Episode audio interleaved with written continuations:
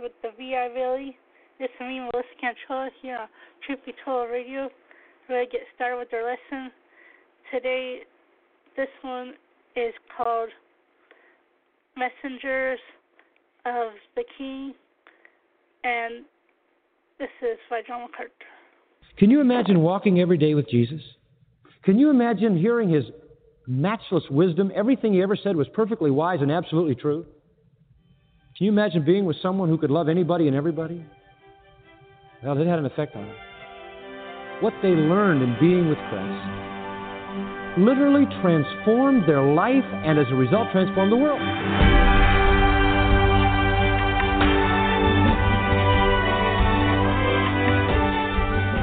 Welcome to Grace to You Weekend with John MacArthur. I'm your host, Phil Johnson. Maybe you haven't thought of the 12 disciples as common men.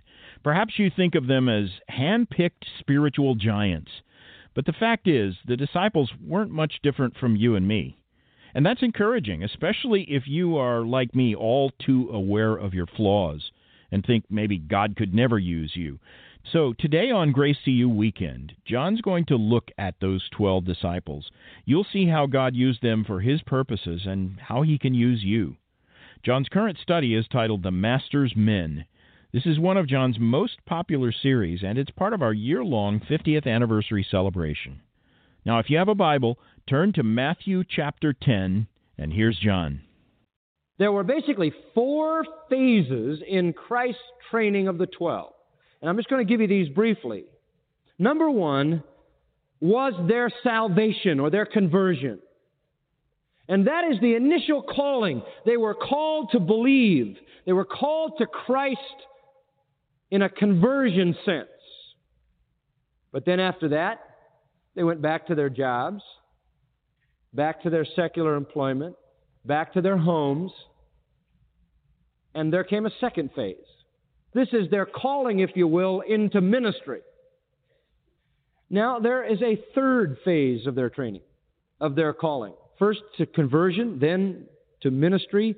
Thirdly, they are to be sent out, and that's where we come in verse 1 of chapter 10.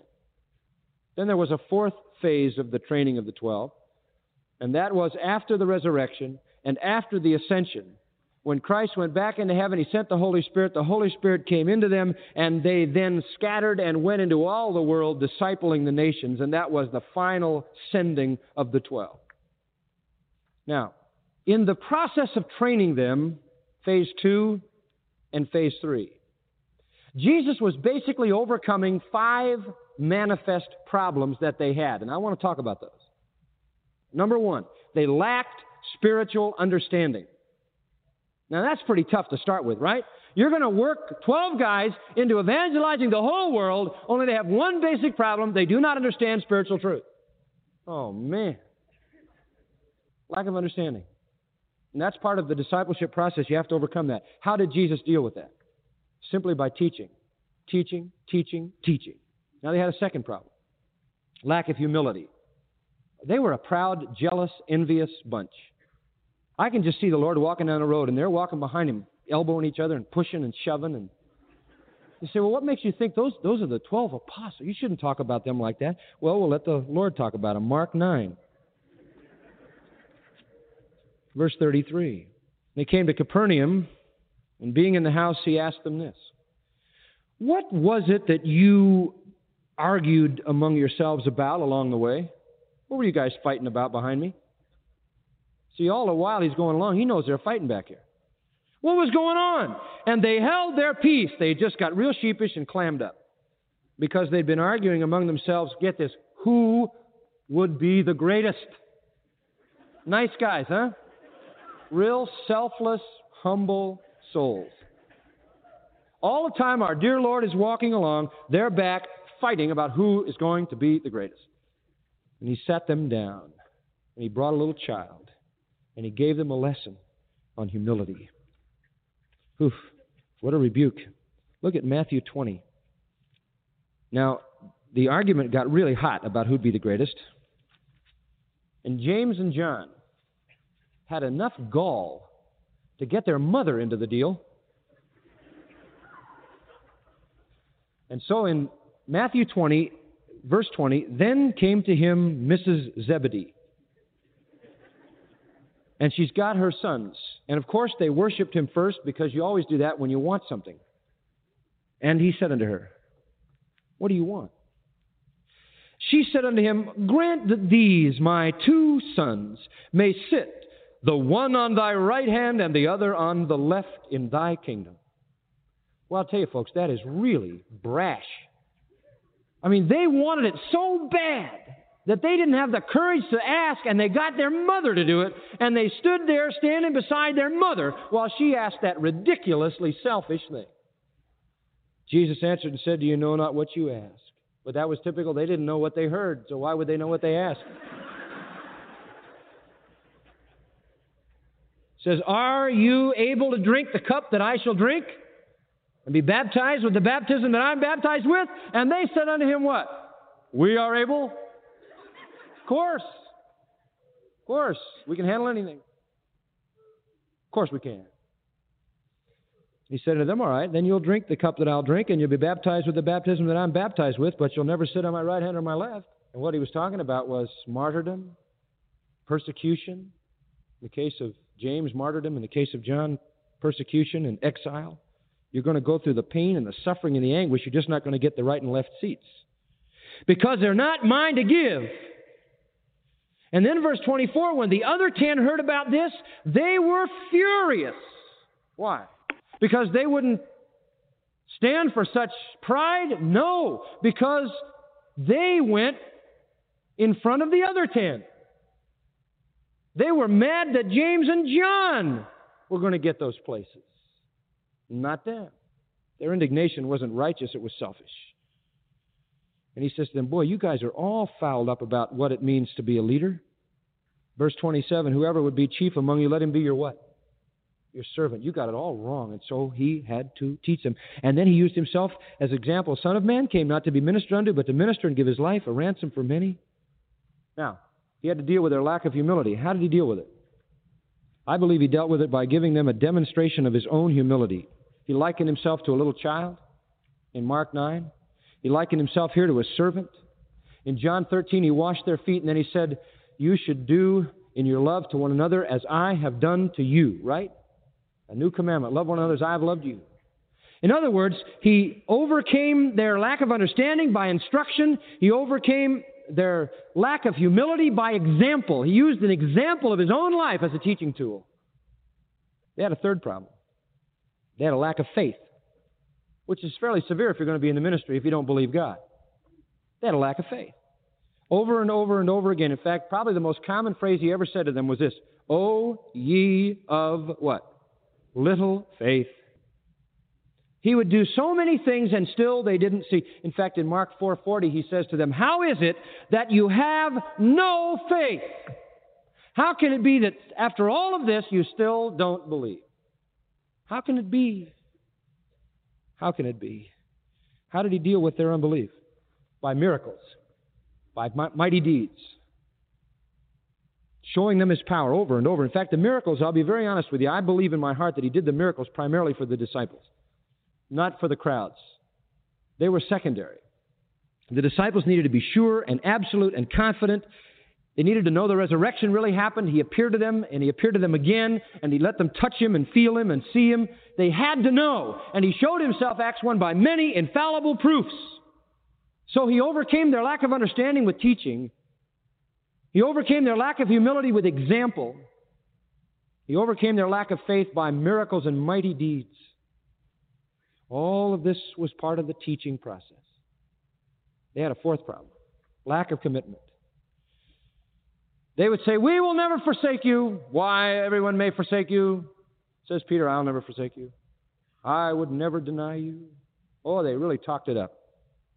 But when it came down to the crisis of that terrible hour, when Christ needed them the most, they were gone.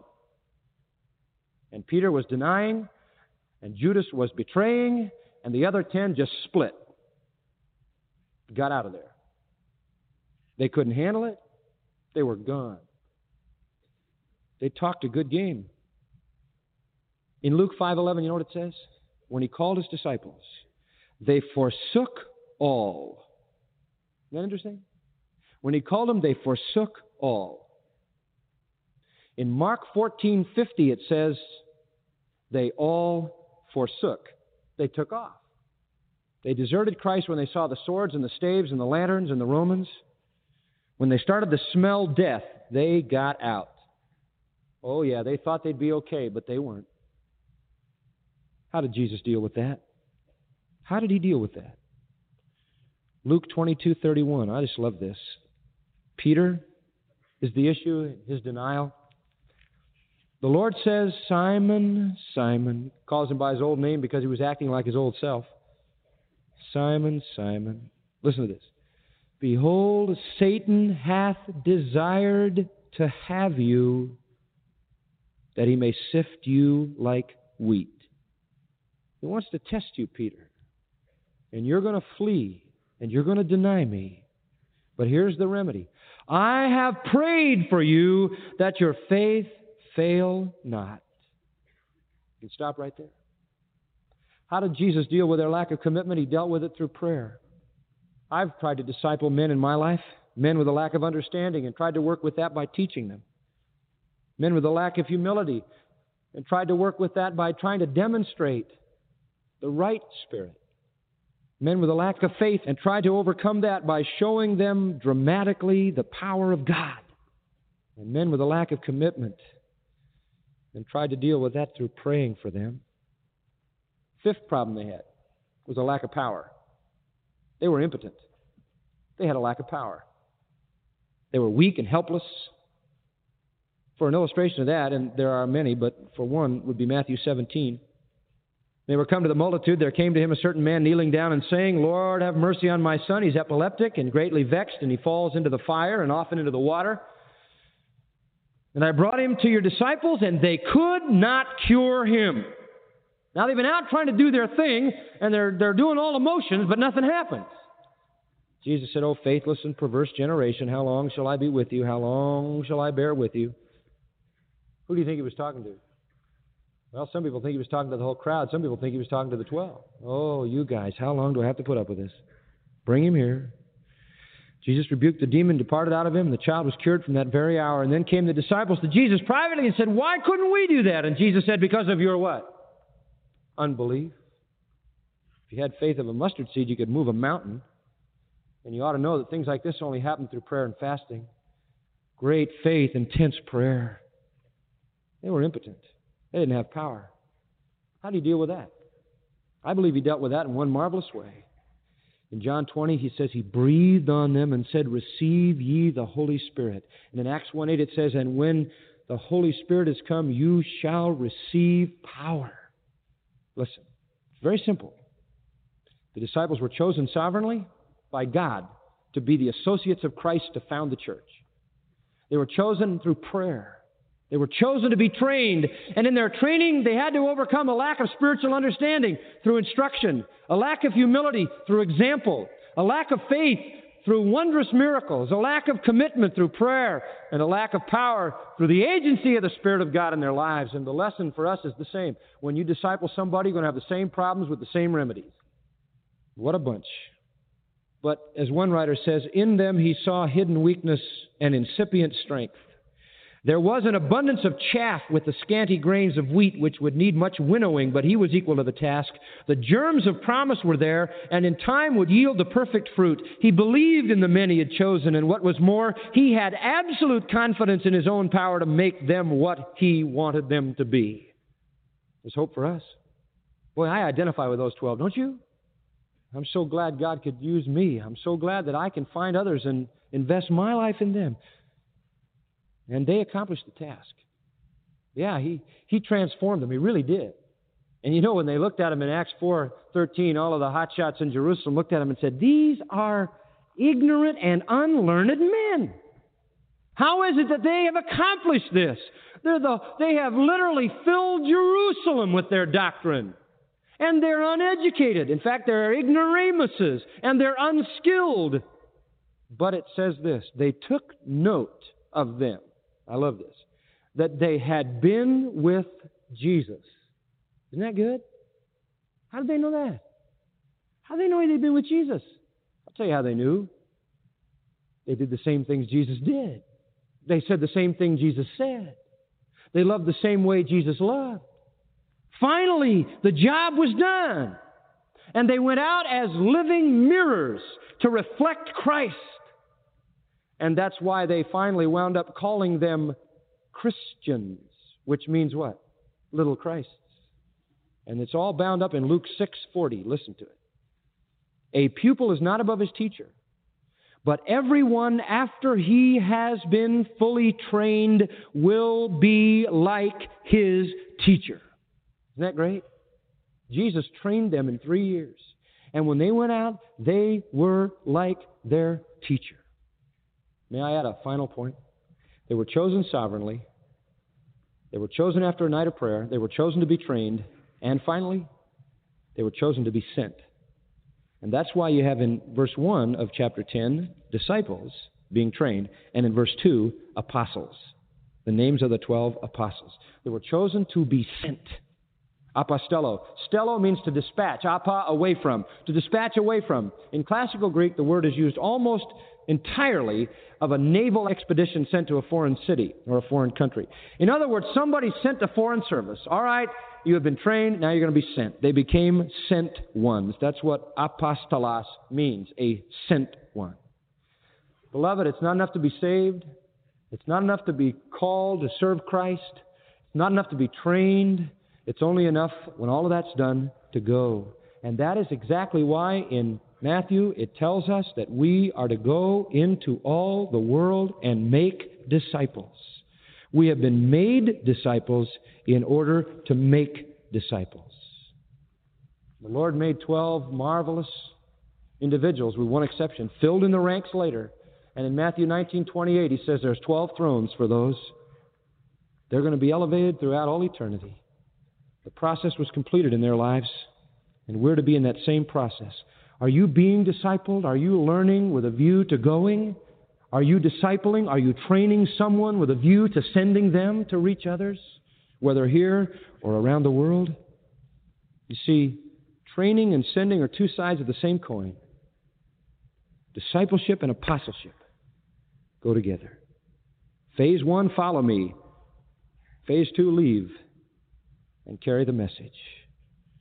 So as we come to chapter 10, they begin with their first short term mission assignment learning by doing.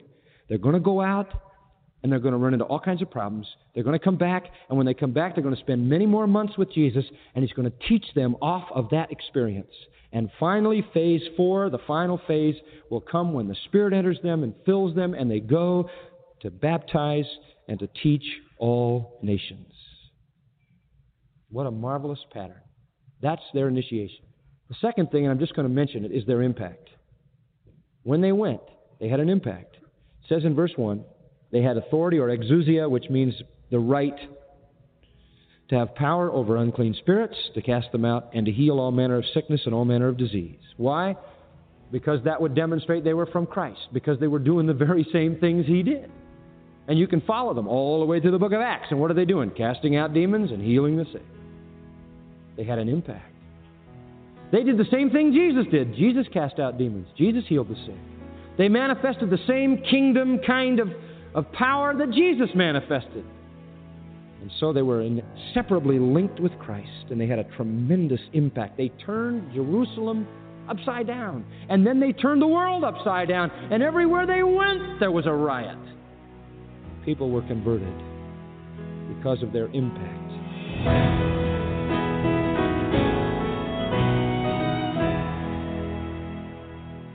You're listening to Grace to You Weekend with the verse by verse teaching of John MacArthur.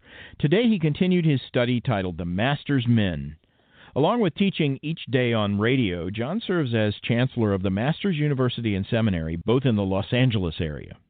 Now, today, John, you talked about how Christ discipled his followers, how he taught them, how he corrected them, strengthened them. All of that is incredibly helpful. But I'm also wondering why did Jesus choose these 12? Do we know what drew them to Christ and what drew Christ to them? Well, yeah, I think we have to say that, first of all, they were the ones chosen before the foundation of the world for this role. I don't think it's at all accidental that the Lord chose these particular men. He knew them.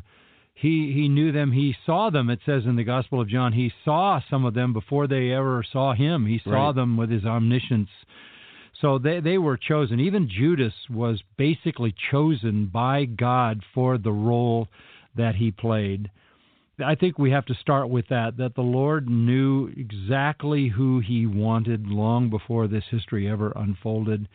And um, this is in the sovereign purpose of God. And that reality uh, is still true look, you could ask why why am I John MacArthur in the ministry? Why are you Phil Johnson in the ministry? This is not some random happening.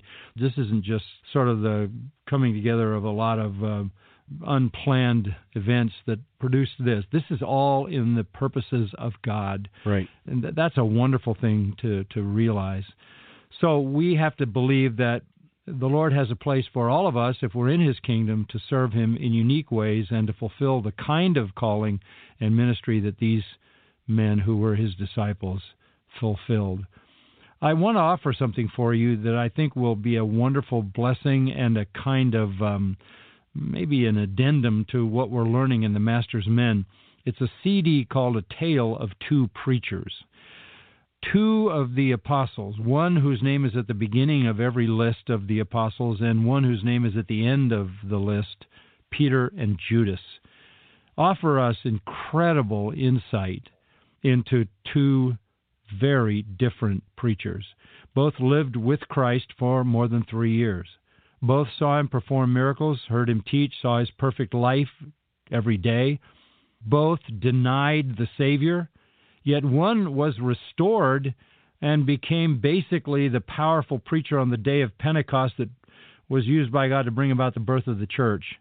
The other was doomed and damned and committed suicide. A tale of two preachers. What made the difference? This sermon looks at the difference between a true believer and a false convert. For a limited time, we'll send you the CD, A Tale of Two Preachers, free of charge to anyone who asks. This is a powerful, powerful message. You want to get it today. This is a powerful message, and you do want it. This sermon will help you understand why so many reject Christ, and you also see how a true Christian stays faithful through any doubt or trial. Again, we will send you John's message, A Tale of Two Preachers, for free. Just contact us today. You can call our toll free number, 855 GRACE, or take advantage of this offer at our website, gty.org. Again, to get this free CD, call 855 GRACE or go to our website, gty.org. John's sermon, A Tale of Two Preachers, will show you what led Judas to betray Christ and how you can fight against those same kinds of temptations. You'll also see the great love Peter had for Jesus and how you can grow in your love for the Savior. If you've ever felt like following Christ was just too difficult, get this message. It will help you see why Jesus is worth any sacrifice. Again, we'll send you the CD of John's message, A Tale of Two Preachers, for free. All you have to do is call 855 GRACE or go to our website, gty.org. Now, for John MacArthur, I'm Phil Johnson, encouraging you to be here a week from now. John's going to look at why God uses common people, just like you, to achieve his goals. That lesson is part of John's study titled The Master's Men. Join us as we continue celebrating 50 years of unleashing God's truth, one verse at a time, on Grace to You Weekend.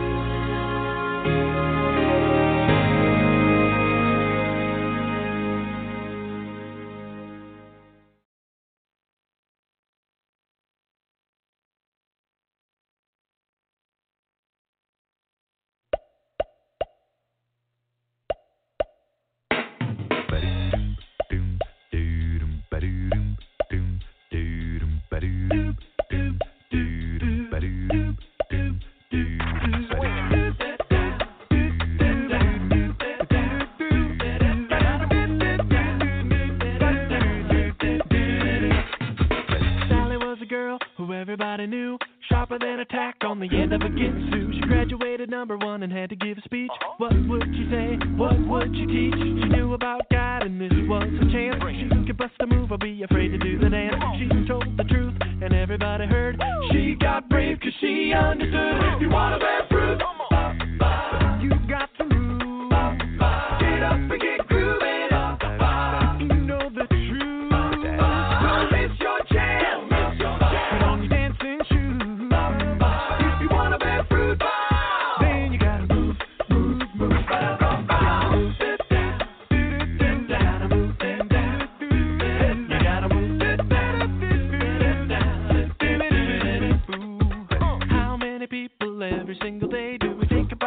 about they to? Then we walk away. What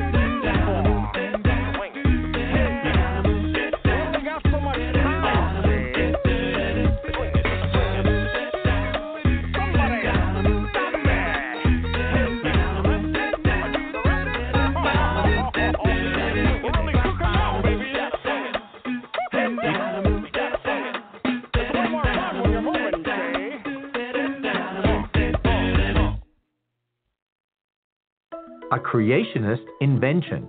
This is Ken Ham, a missionary to our evolutionized culture and even to the church. Have you ever had an MRI? Well, these machines have saved millions of lives. They're a wonderful medical advancement, but did you know they were invented by a creation scientist?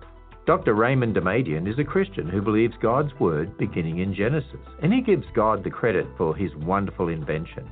He's a great example of creationists doing amazing work. You don't have to believe in evolution and millions of years to be a scientist.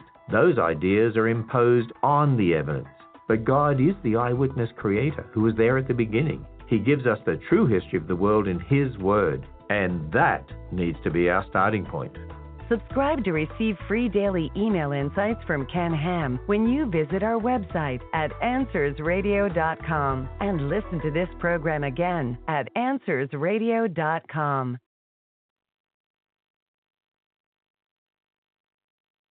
Blessed assurance,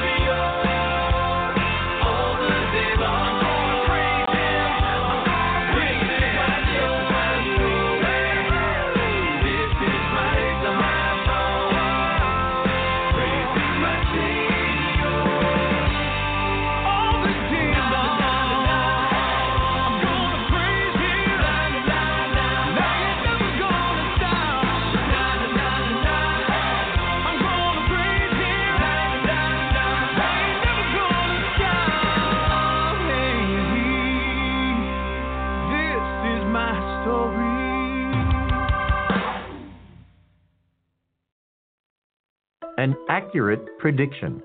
This is Ken Ham, author, speaker, and blogger on why we can trust the Bible.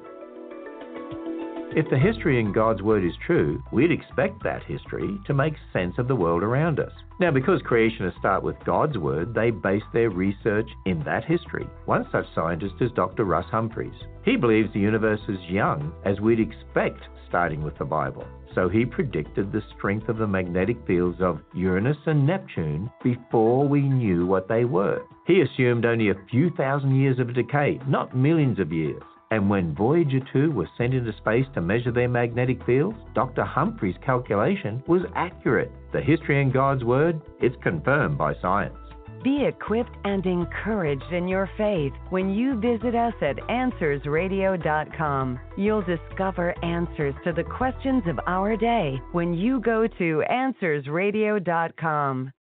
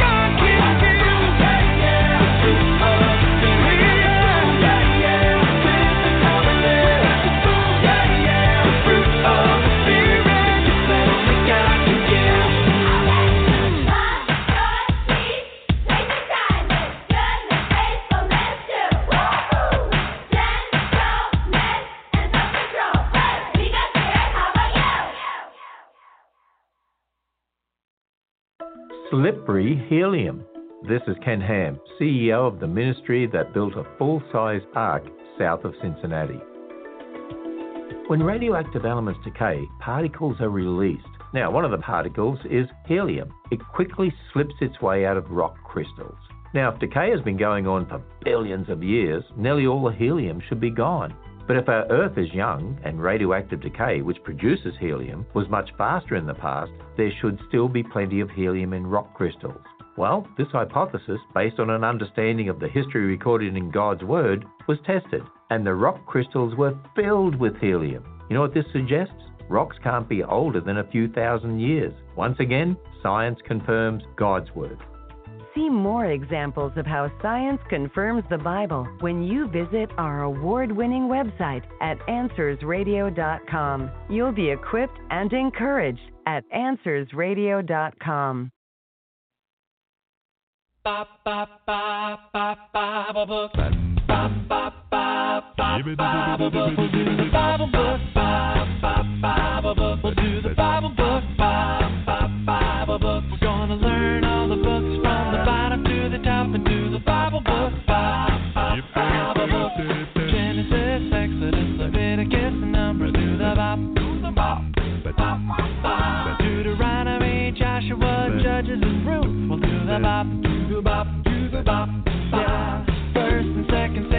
First and second Kings, First and second Chronicles makes me wanna sing. Do the bop.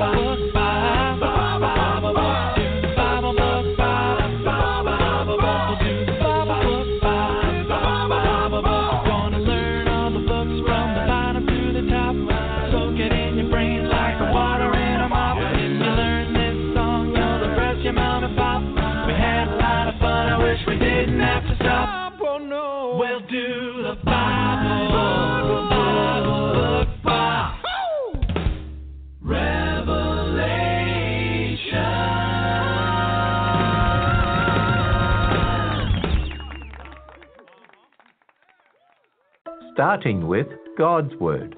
This is Ken Ham, co author of the book on Noah's flood called A Flood of Evidence.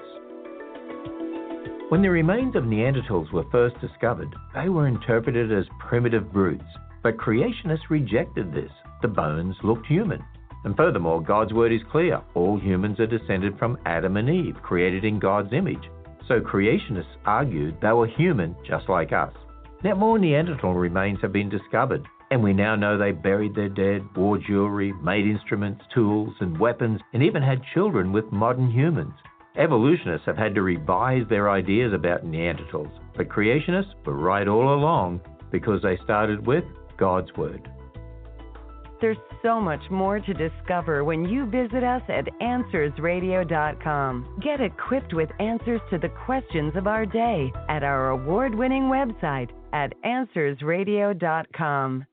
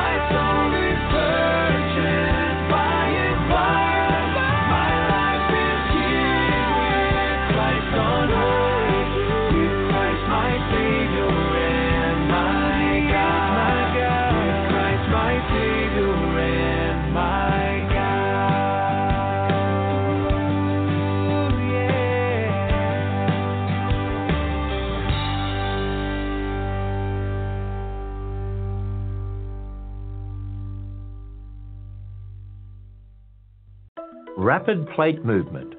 This is Ken Ham, an Aussie transplant with a passion for sharing the truths of God's Word.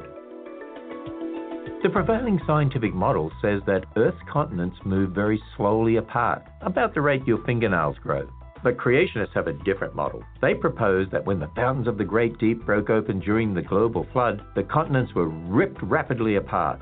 Now, if this is true, piles of cooler material should still be near the Earth's core. Well, 10 years after this prediction was made, scientists finally discovered a way to find what's at the base of the mantle, and they found the cooler material predicted by the creation model. Because creationists start with the right foundation, their models make accurate predictions. Plan your visit to the Ark Encounter in Northern Kentucky when you go to our website at AnswersRadio.com and subscribe to receive insights from Ken Ham at AnswersRadio.com. Yeah. Soli Deo Gloria. it's like deja vu, right? Hey yo, I'm back, but nobody was asking where I've been. Cause Christ in the music is no longer the hot trend. Logic says, well, maybe I should just stop then. But I never got into this for a spot in the top 10. I do this for one reason Jesus, the true king, son. To help God's elect obey Hebrews 3 1. And though the rap world is ever crowded, if heaven allows it, I'll keep writing for the 7,000. I know you out there, I still get the emails. Against the church of Christ, the gates of hell will never prevail. It's founded on the rock, and the gospel never stops. So we dropping the topic, whether it's popular or not. Sin is not just toxic, and the clock is going to stop. God is not to be boxed with the wrath of God is burning hot. We were locked in sin's closet. Our conflict was cosmic. God plotted to stop it, hit the demonic with a shot. I was copping narcotics, agnostic with a plot. No optic for the knowledge of the God who often not. Jesus rocked me with the gospel and it tied me up in knots. So I hopped in the rocket and met the prophet at the top. Yo, that's just another way of saying I met God in the scriptures. But we just gonna let that breathe for a second, you know what I mean? The Bible says he who has been forgiven much loves much. We're gonna talk about BC a little bit. My depravity was total, not small like pops. I was chained to sin, I couldn't take off the locks. I thought I was a player, a match with the flavor. Say I know what the time is, but I ain't bet Isaiah. I would chuckle daily as I paid for disgrace. My eyes were always puffy like I got sprayed with mace. I would toot my horn at parties and I would do bars. Got so intoxicated I was ready to do Mars. Notorious for acting pretty silly in my city, Philly. Friends hear about it and be like, Whoa, did he really? Because I played dirty, Bill Laimbeer style. Through great mercy, spirit filled and dear child. Went from so gritty to headed to a gold city. In Christ I shine, the world's like no biggie. Whatever time to sing, I'm putting faith on the song. 112 displayed in John, the way to respond. When his patience runs out, then it's time for the ride, man. Microwave wrath of God, fam. That's why, because of Christ, I got mad joy. All I'm saying is, I used to be a bad boy. But nowadays I'm regenerated, born again from above, fam. How else can I say that? Went from various vices to a kid that's married to Christ, using literary devices to spit it very precise. My conversion to the master was so dramatic. I just wanted to be an ambassador or fanatic. The gospel was my tonic. With Christ I couldn't lose, but to walk with God like Enoch, I knew I couldn't cruise. This walk is a beast, but nothing's greater than the cross. Saw the mark of the east and the raiders of the lost. While Tower Records was choosing to carry G Unit, on that revolutionary theme music. The brothers from the Lou held it down as well. But we noticed a big shift in 2012. Around the time Jackie asked me about Calvinism, Christian hip hop found a different algorithm and crossed over without taking the crossover. Made us all sober. Years later, is it all over? Trip asked me if I was still motivated. I was quiet, but I wanted to say no, I hate it. Cause brothers in your camp causing lots of confusion. I love them as brothers in Christ, but not their conclusions. They wanna reach the world by all means, keep pursuing it. But tell me, why they gotta diss the church while they doing it? That's what I wanted to say, but I ain't say it though. But no more laying low. I want them to play it slow. And I ain't dissing them, my prayers are the proof. Like Boaz without Ruth is unity without truth. CHH is like gorillas in the mist with no brotherly love. It's like Philly don't exist. What's happening here? It's a different atmosphere. Cats appear most concerned about a rap career. Brothers overseas being slain in the sand while we're vain in our plan, taking fame in some fans. And I ain't got time to philosophize. Satan got a plot devised. I'm seeing lots of guys apostatized. On top of all that, Donald Trump's the president. It's all good though, cause Jesus Trump's the president. So more than ever, I'm trying to rep the Lord who bled. And we ain't never gonna stop. Word to Corey Red. I'm just trying to give a healthy demonstration of theocentric music for the selfie generation. See, the problem is sin, no riddle in it. Cause all sin got I in the middle of it. We're mad, depraved, and truly evil. We need to be born again without a Matt Damon movie sequel. In the gospel, God addresses our depravity. The lamb slain at Calvary, the depths of his agony. He rose from the grave with abundant grace. And when we come in faith, he'll bring us up from the sunken place. Our sins decrepit, depths left the mess. No rest was left till Jesus put death to death. The beauty of the victory truly is a mystery. The cross of Jesus Christ is at the nucleus of history. Before the cross, they were saved on credit. After the cross, we've been saved on debit. Since our champion in the great war suffered, we gonna proclaim his death like the Lord suffered. So welcome to the Still Jesus Project, yo. We just getting started and we got a lot left.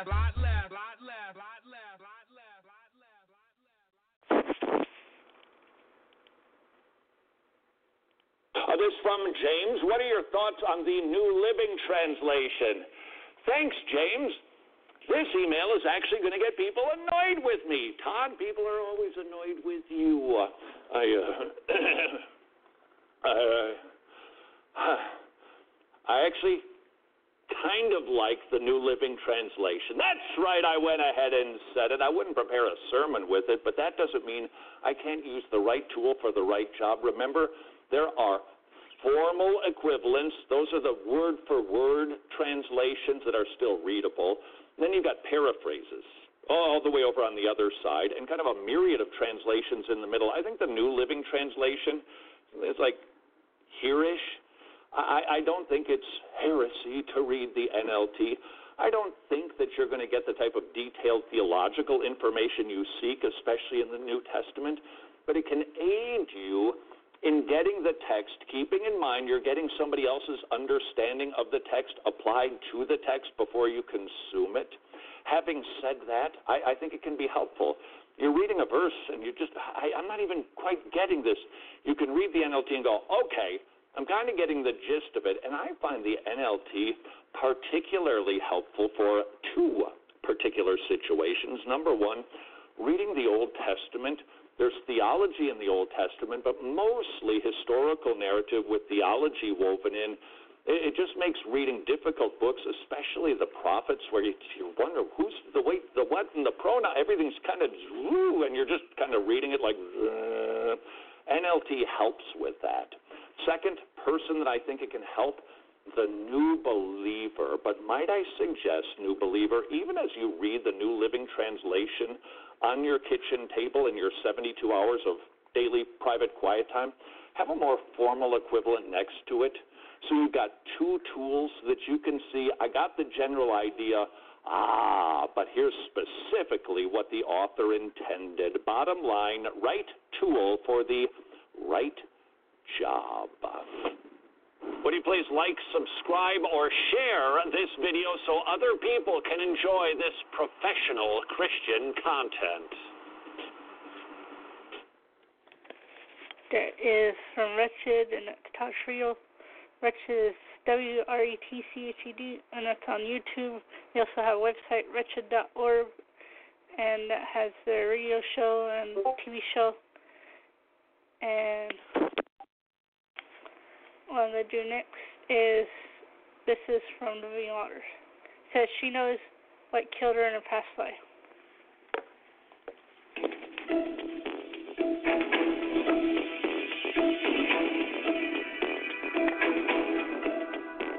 I was encouraged today. I had a bout with uh, kidney stones and I was very, very weak and didn't really want to go out on my bike to interview people, but I decided to. And on my bike, I often think of what I'm going to say to people, how will I start the conversation. And I decided I'd begin by asking the person, what's the definition of integrity? Well, the first person I went to interview told me her name was Sincere, which is a, uh synonym of integrity. This is an interesting interview, sweet girl uh, who, after the camera was turned off, I asked her what I normally ask people Do you have suicidal thoughts? And she hesitated for a moment and she said she did. Uh, so I gave her my book, uh, which has now been published under another title called Final Curtain on the Subject of Suicide. Uh, if you have suicidal thoughts, tell somebody. Don't let it be your little secret. It's very dangerous to have that little secret. Tell somebody, share your thoughts with others, and you'll find you're not alone.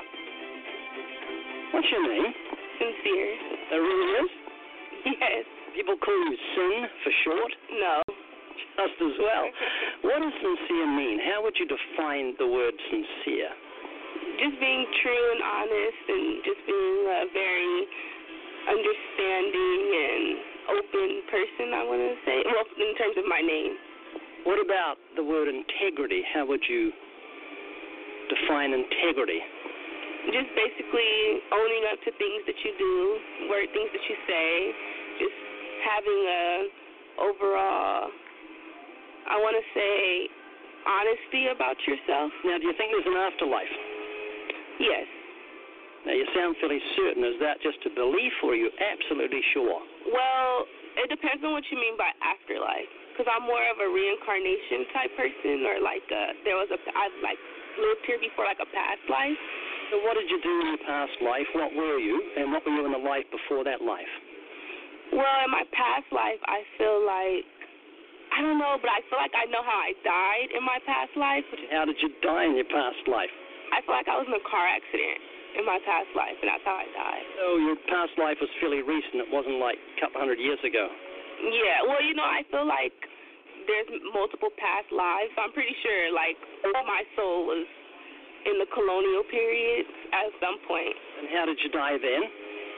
Um, I actually never thought about that, to be honest with you. Who's in charge of giving out the bodies in these lives? I mean, when you come back, do you come back as a prince or a cockroach? Oh. Hmm.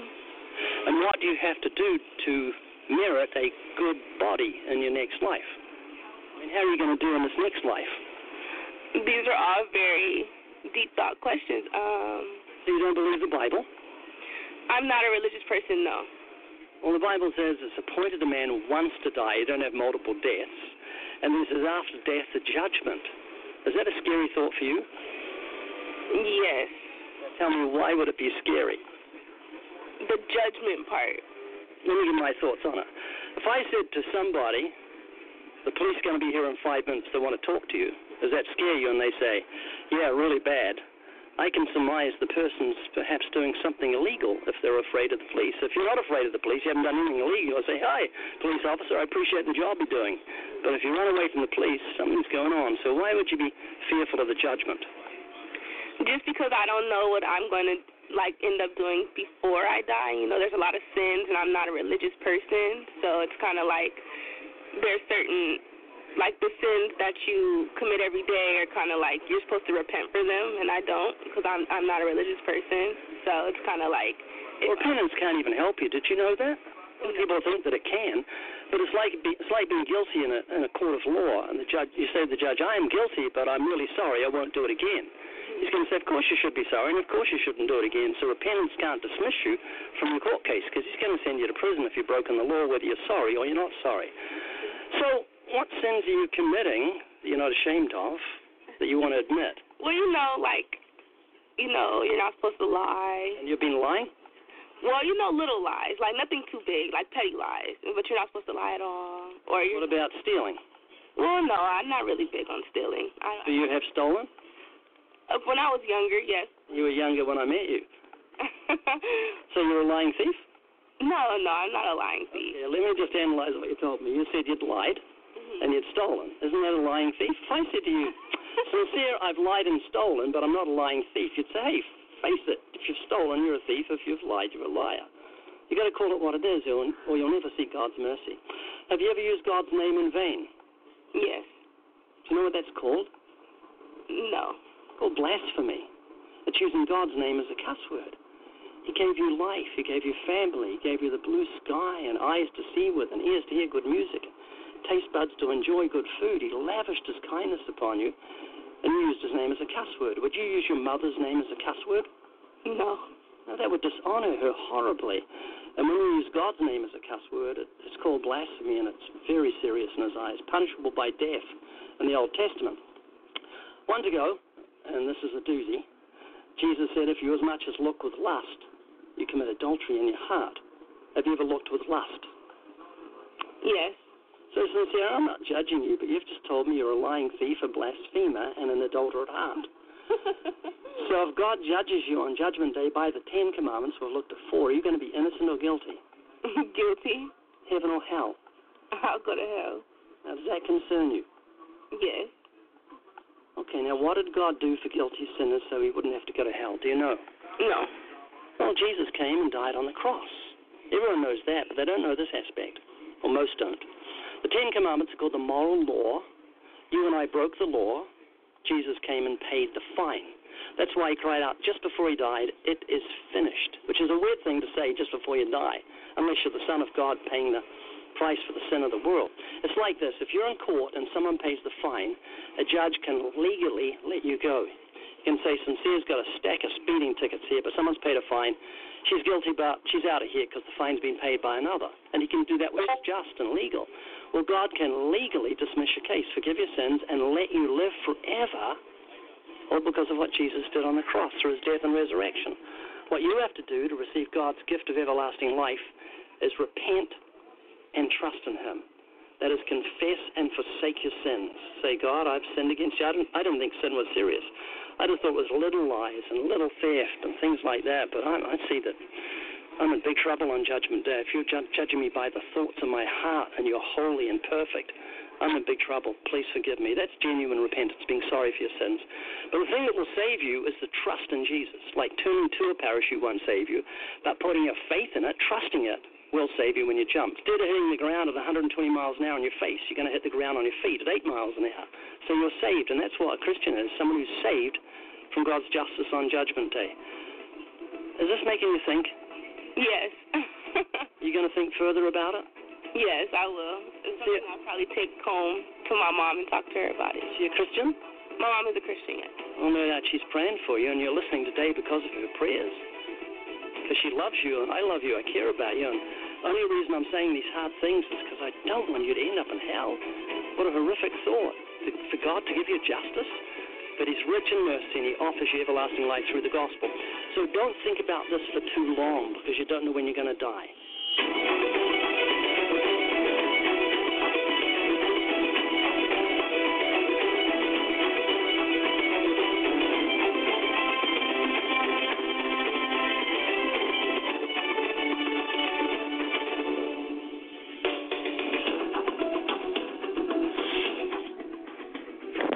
That's from YouTube, Living Waters. Check them out, Living Waters. And their website, livingwaters.com. Livingwaters.com. Thanks for listening. Let's control it here on Troopy 12 Radio. And let's see. Next, we got for you Shai Linne with Immutable.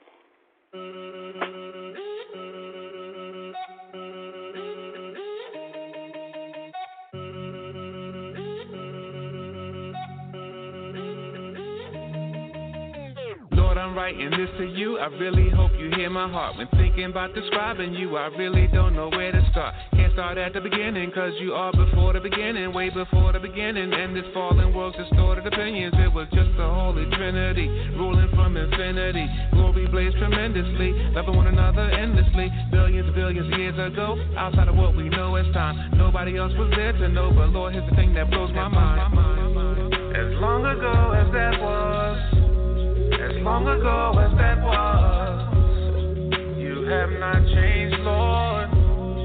Oh Lord, Lord, Lord. As long ago, as long ago, as long ago as that was, you're still the same. You have not changed. What can that mean? But my God is immutable. Immutable, you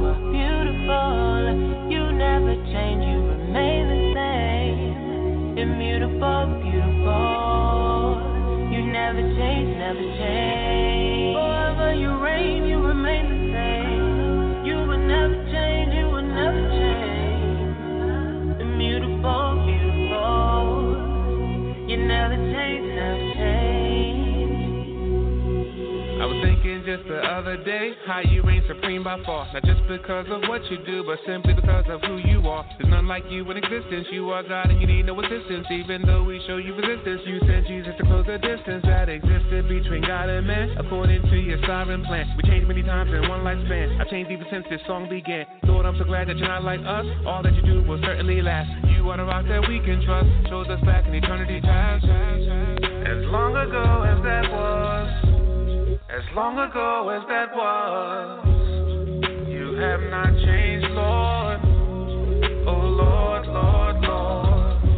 As long ago, as long ago, as long ago as that was, you're still the same. You have not changed. What can that mean? But my God is immutable. Immutable, you are beautiful. You never change, you remain the same. Immutable,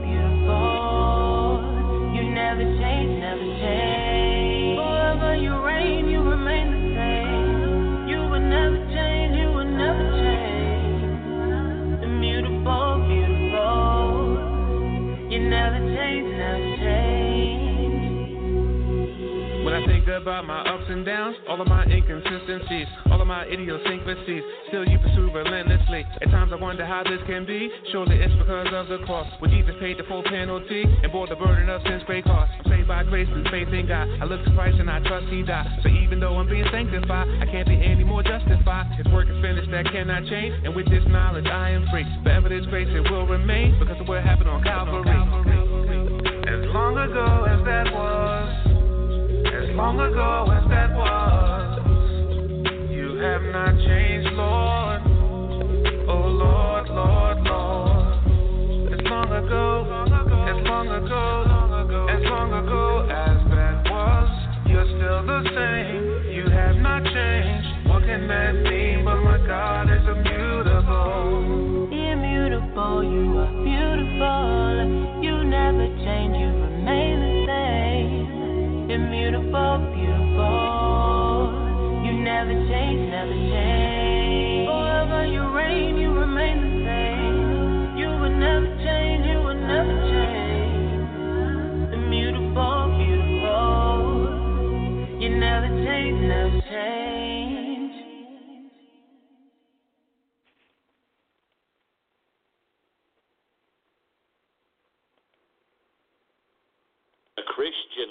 it is beautiful. It is glorious. It is surprising, but it's also dangerous in that God allows you and me to make different decisions on different issues because He says to us, I am not going to micromanage your life. I am going to show you who I am.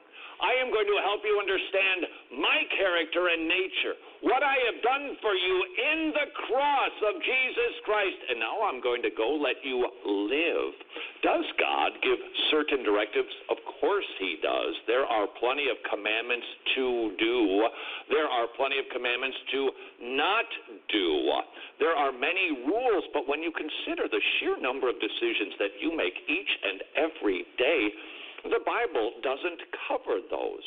So why does God allow this? And please don't let this startle you. Wait, I, I thought the, the Bible was good for all of life and godliness. It is, but it still allows liberty for us to think things through and apply theology. Why does God do it that way? I can think of at least two reasons. Number one, He recognizes that we're all in different places theologically.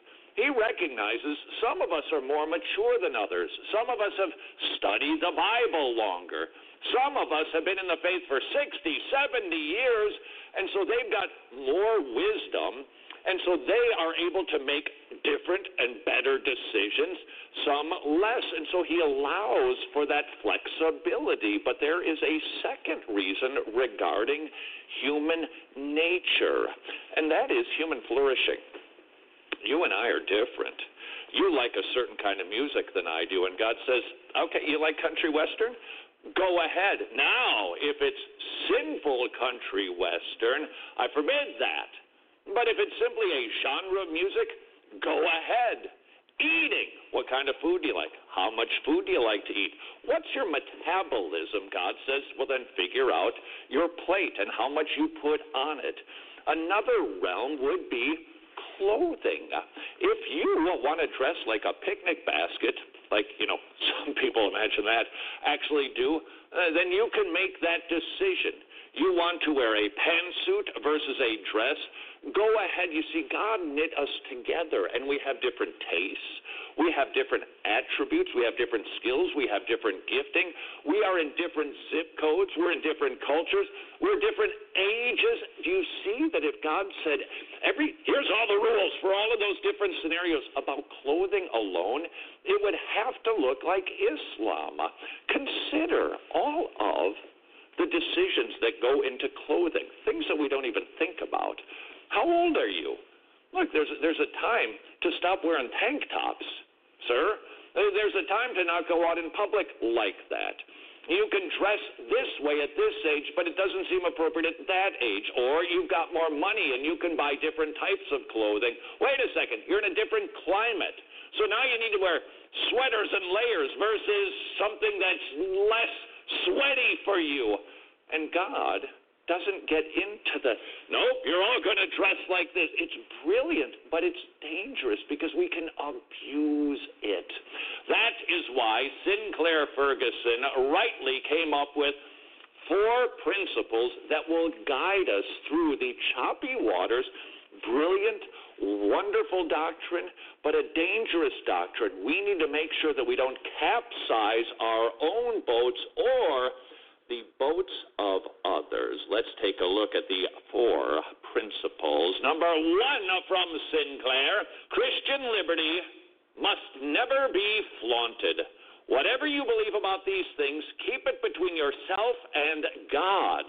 Permit me to paint two pictures. Please note this is not to make a point about the liberty, but to simply demonstrate the principle. Scenario number one cigars. You love them, you smoke them, you believe that you have the Christian liberty to tug on those big, stinky, smelly things. I'm sorry, did that actually come out of my mouth? And let's say you have a blog, you have a Facebook page. Should you be putting pictures of yourself smoking and enjoying your cigar with your Christian liberty, blowing big smoke rings, knowing that other Christians who perhaps do not agree with your liberty will see it. Principle one says, no, you don't do that. Scenario number two there's a fundamentalist Baptist church in town. You move to that town, you go shopping for churches, and you conclude the fundamentalist Baptist church, it's the best place for me and my family. And you know very quickly by attending there, going to a movie theater is considered verboten. Our independent fundamentalist Baptist brothers and sisters, whom I love, by the way, they do not believe that you have the Christian liberty to do that. You do. You now do not flaunt that liberty by talking about the film that you went to see or trying to persuade them or really just goad them on, oh man, this movie, you just don't know what you're missing. We don't flaunt our liberty. Principle number two. Christian liberty does not mean that you welcome fellow Christians only when you have sorted out their views on X, Y, or Z. Uh, Sinclair Ferguson wrote, God has welcomed them in Christ as they are, and so should we. True, the Lord will not leave them as they are, but He does not make their pattern of conduct the basis of his welcome, and neither should we. You and I need to remember how patient God is with, well, frankly, all of us. Are you as sanctified today as you were when God saved you? I hope not. Therefore, should you have not been welcomed into fellowship, embraced warmly by others because you were not as spiritually mature as they were at that time? I certainly hope not, and we shouldn't do the same thing when we see a Christian brother or sister, oh, whichever way this this happens to be flowing regarding Christian liberty, if it's an issue of gray area things, non-essential doctrines, we should live lovingly in fellowship. It is hard to imagine that you and I would go through a checklist of doctrinal statements. We believe in the Trinity, three persons, one God. We believe in justification by faith alone. We believe in regeneration by the power of the Holy Spirit. We believe in an eternal heaven. We believe in an eternal conscious torment hell for the unregenerate who do not have their sins forgiven. But you smoke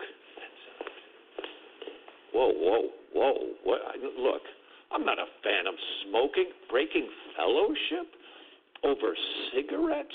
Now, let's just say for a second you're persuaded that it's a sin. They're persuaded it isn't. How do we love one another and live with one another? We do so lovingly in unity on the essentials, patiently growing with one another in all of these areas. Because if my friend has a blind spot, I do too. And how do I want to be treated? Do you see how dangerous this doctrine is and yet how brilliant it is? God lets us make decisions based on a myriad of complex issues. Why? So that we will progressively grow to become more and more like His Son. And the way that He helps us get there is by living in communion with one another, kind of grating on one another, striving with one another, tolerating one another, and helping one another grow in these areas. In other words, the dangerous doctrine of Christian liberty is really for our sanctification. Thank you for watching. Well, frankly, anything wretched. You might be thinking, you're going to ask me for money now, aren't you? Nope, I'm going to ask you to partner with us. Yes, it involves you sending us money. But we don't simply see you as a mark. We would like to invite you to partner with us so that we can continue to preach the gospel, to equip the saints to preach and defend the gospel, and strengthen the local church. Would you please consider partnering with us in that endeavor? To find out how you can do that, visit wretched.org. that was once again uh, from Wretched and that's called Smoking, Drinking, and Christian Liberty. You're listening with Controller here on Truth Be Told Radio, and I'll play for you Shai Linne one day.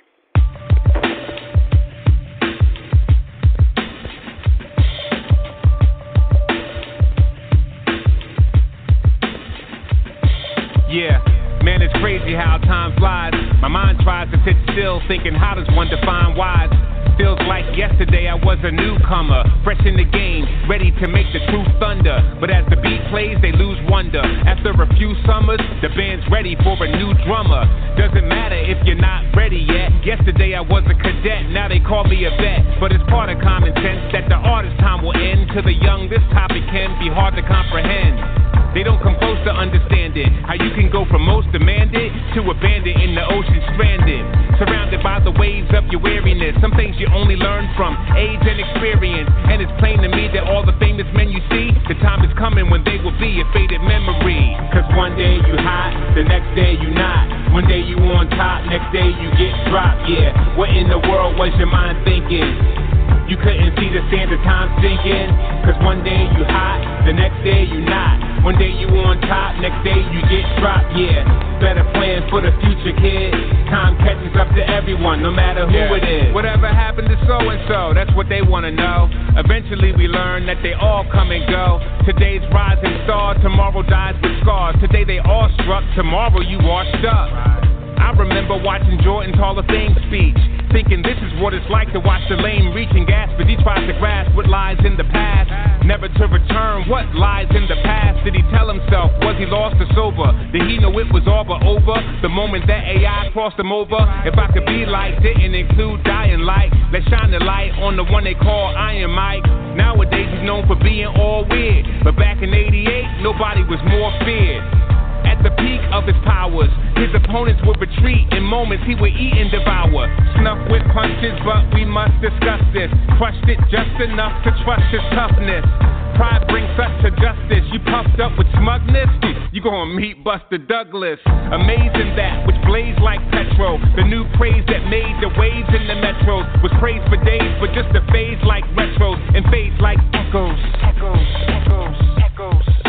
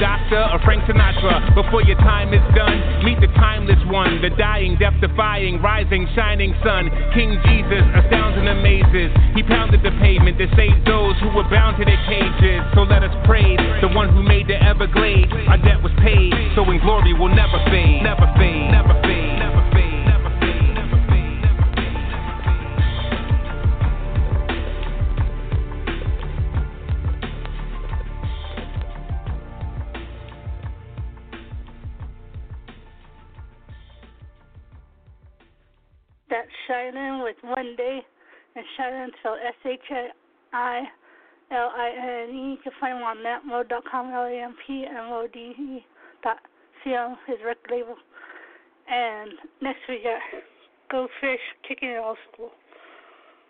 We kick it old school. We kick it old school.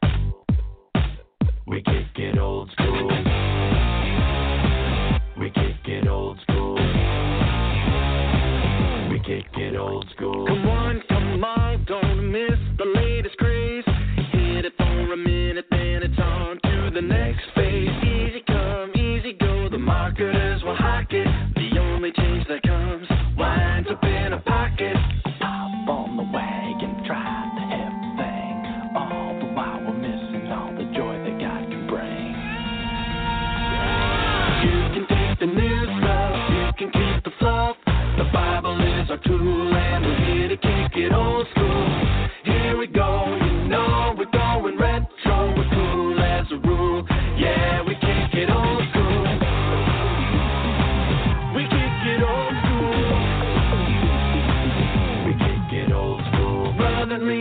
Emerging like a moldy piece of bread. We act as if the holy word of God is all but dead.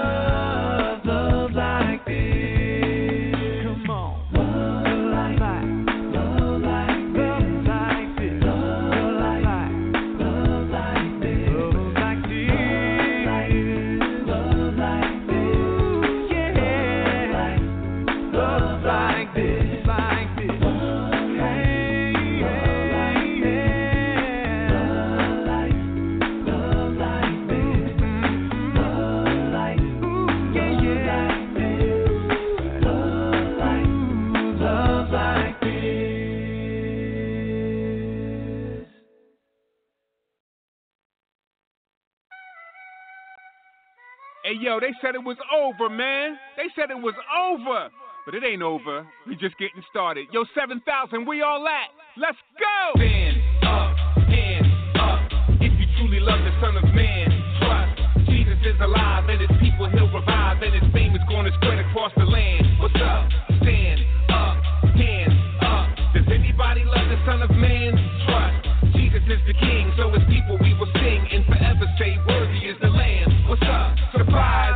Surprise, I'm back in your section with Jesus, his death, burial, and resurrection. More power than gravity, his knowledge and strategies confound the academy. Bow to his majesty, he paid sin salary, took up blame on Calvary. Those who love his name spread his fame is the policy. All eyes on the matchless price of his sacrifice. Let's prize our master Christ and rise in the afterlife. What, did we forget about the holiness of God or something? Did we forget that God owes us a ride or something? See the snake bruise when Christ came to save dudes gospel is not fake news. Our debt is sin, the gospel sweeter than it's ever been. Ain't nothing changed, let us in, we got the medicine. It's still human emergency, the serpent attack. You think Jesus can't save? That's alternative facts. Stand up,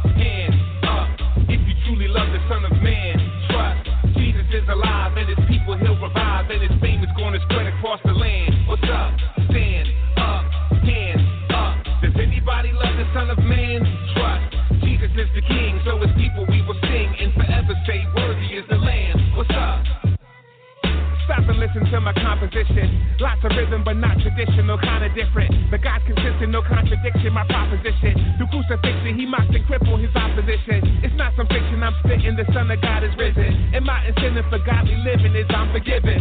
Jesus came to unlock the prison, and through the Spirit, he brings a new birth obstetrician. At times I listen, a lot of Christian hip hop is missing. The proper vision is my suspicion, we dropped the mission. Not to this, but the word of God, is it not sufficient? The doctrine is that the gospel fixes our shot condition. God the Spirit supplies conviction through proper diction. Against the backdrop of our tradition, the gospel glistens. A squad of Christians go out and witness that's God's commission. Cause Jesus Christ got the top position, no competition. Stand up, hands up.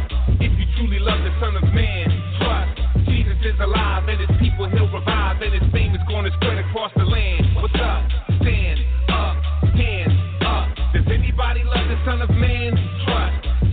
the King,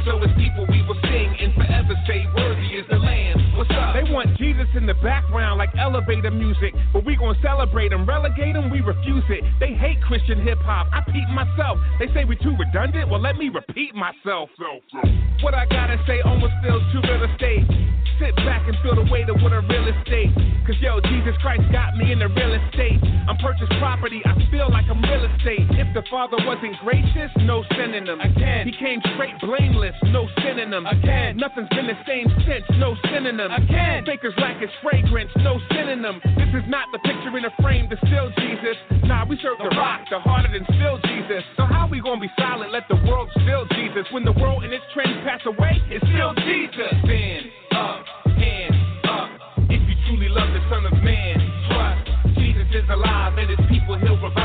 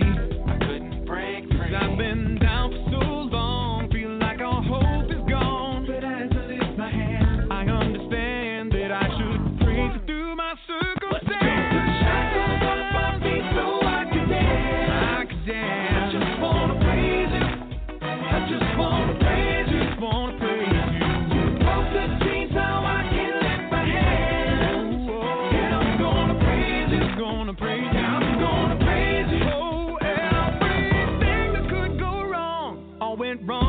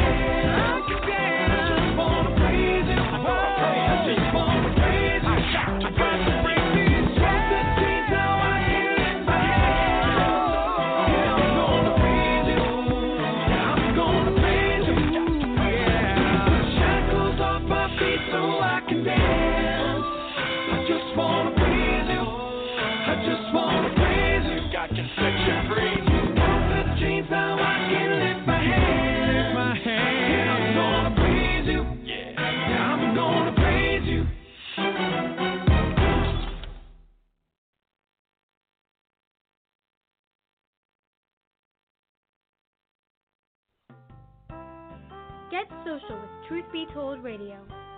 Check us out on our Facebook like page as Truth Be Told Radio. You can find our website at truthbetoldradio.com. That is T R U T H B E T O L D R A D I O dot C O M. Truthbetoldradio.com. Do you have any questions, suggestions, comments, or want to tell us anything? Send those emails to truthbetoldradioshow at gmail.com. Remember, by sending us your email, you give us permission to read it on the air. So write us at truthbetoldradioshow at gmail.com. If you'd like to read blogs, we've got you covered. Check out ours at truthbetoldradio.blogspot.com. That's truthbetoldradio.blogspot.com.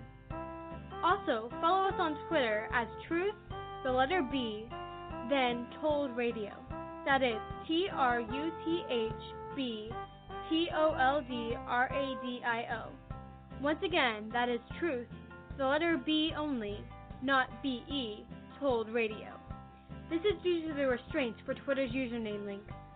Finally, to learn the testimony of Melissa Canchoa, the hostess of Truth Be Told Radio, see smilesandstuff.com. That's S M I L E S A N D S T U F F dot C O M. Smilesandstuff.com. So stay social with us and thanks for listening to Truth Be Told Radio.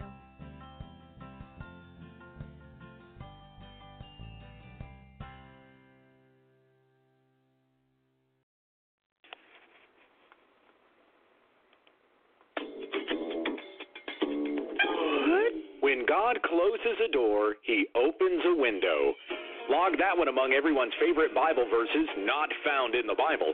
Where does this saying come from, anyway? Well, you can thank Rodgers and Hammerstein for the phrase the way we have it. In The Sound of Music, the main character Maria says, When the Lord closes a door, somewhere he opens a window. So, hey, maybe you did not get that job or the house you wanted and your dreams didn't come true. But cheer up. When God closes a door, he opens a window. You know, it sounds like you just said God's way is not as great as your way. Have you considered that maybe God shut your door because he wanted you in the house when it came down? That's the part we don't like to think about. We don't want to imagine that God would ever make us go through anything hard. But 2 Corinthians 1 9 says, This is to make us rely not on ourselves, but on God who raises the dead. Romans eight twenty nine says, It's to make us more like Christ. James 1 2 through 4 says, Count it all joy, my brothers, when you face trials of various kinds for you know that the testing of your faith produces steadfastness. And let steadfastness have its full effect, that you may be perfect and complete, lacking in nothing. Rather than saying, when God closes a door, he opens a window, consider Psalm 37. The steps of a man are established by the Lord when he delights in his way. Though he fall, he shall not be cast headlong, for the Lord upholds his hand. When we understand the text, like it says, that's when we understand the text, also known as WU, WWUTT. And you can find out at WWUTT.com and also their YouTube page, WWUTT. And thanks for listening. Let's catch up here on Trippy Toilet Radio. They'll play a song. This is Go Fish Was Saved. I have a bottle.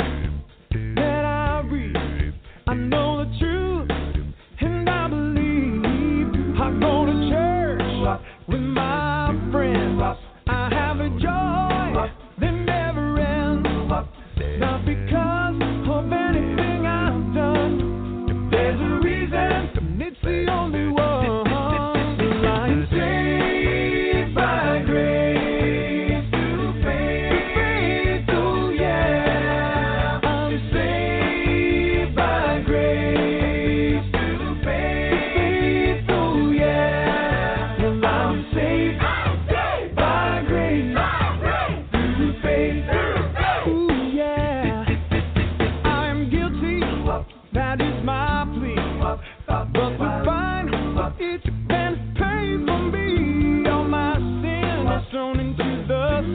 God. So